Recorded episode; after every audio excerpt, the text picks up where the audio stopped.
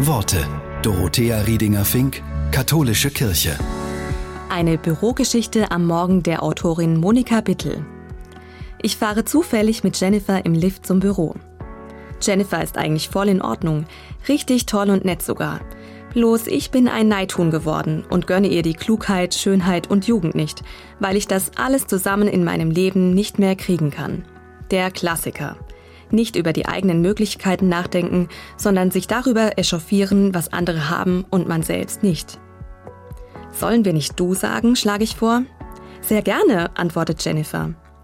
Weißt du, gestehe ich, ich komme mir so schrecklich alt neben dir vor. Entgeistert schaut mich Jennifer an. Dann lacht sie plötzlich. Weißt du was? Ich kam mir immer so klein und doof neben dir vor. Du kannst Nein sagen, schickst den Laberer weg und lässt dir keine Überstunden aufschwatzen. Wir lachen beide. Wir sind jetzt Freundinnen.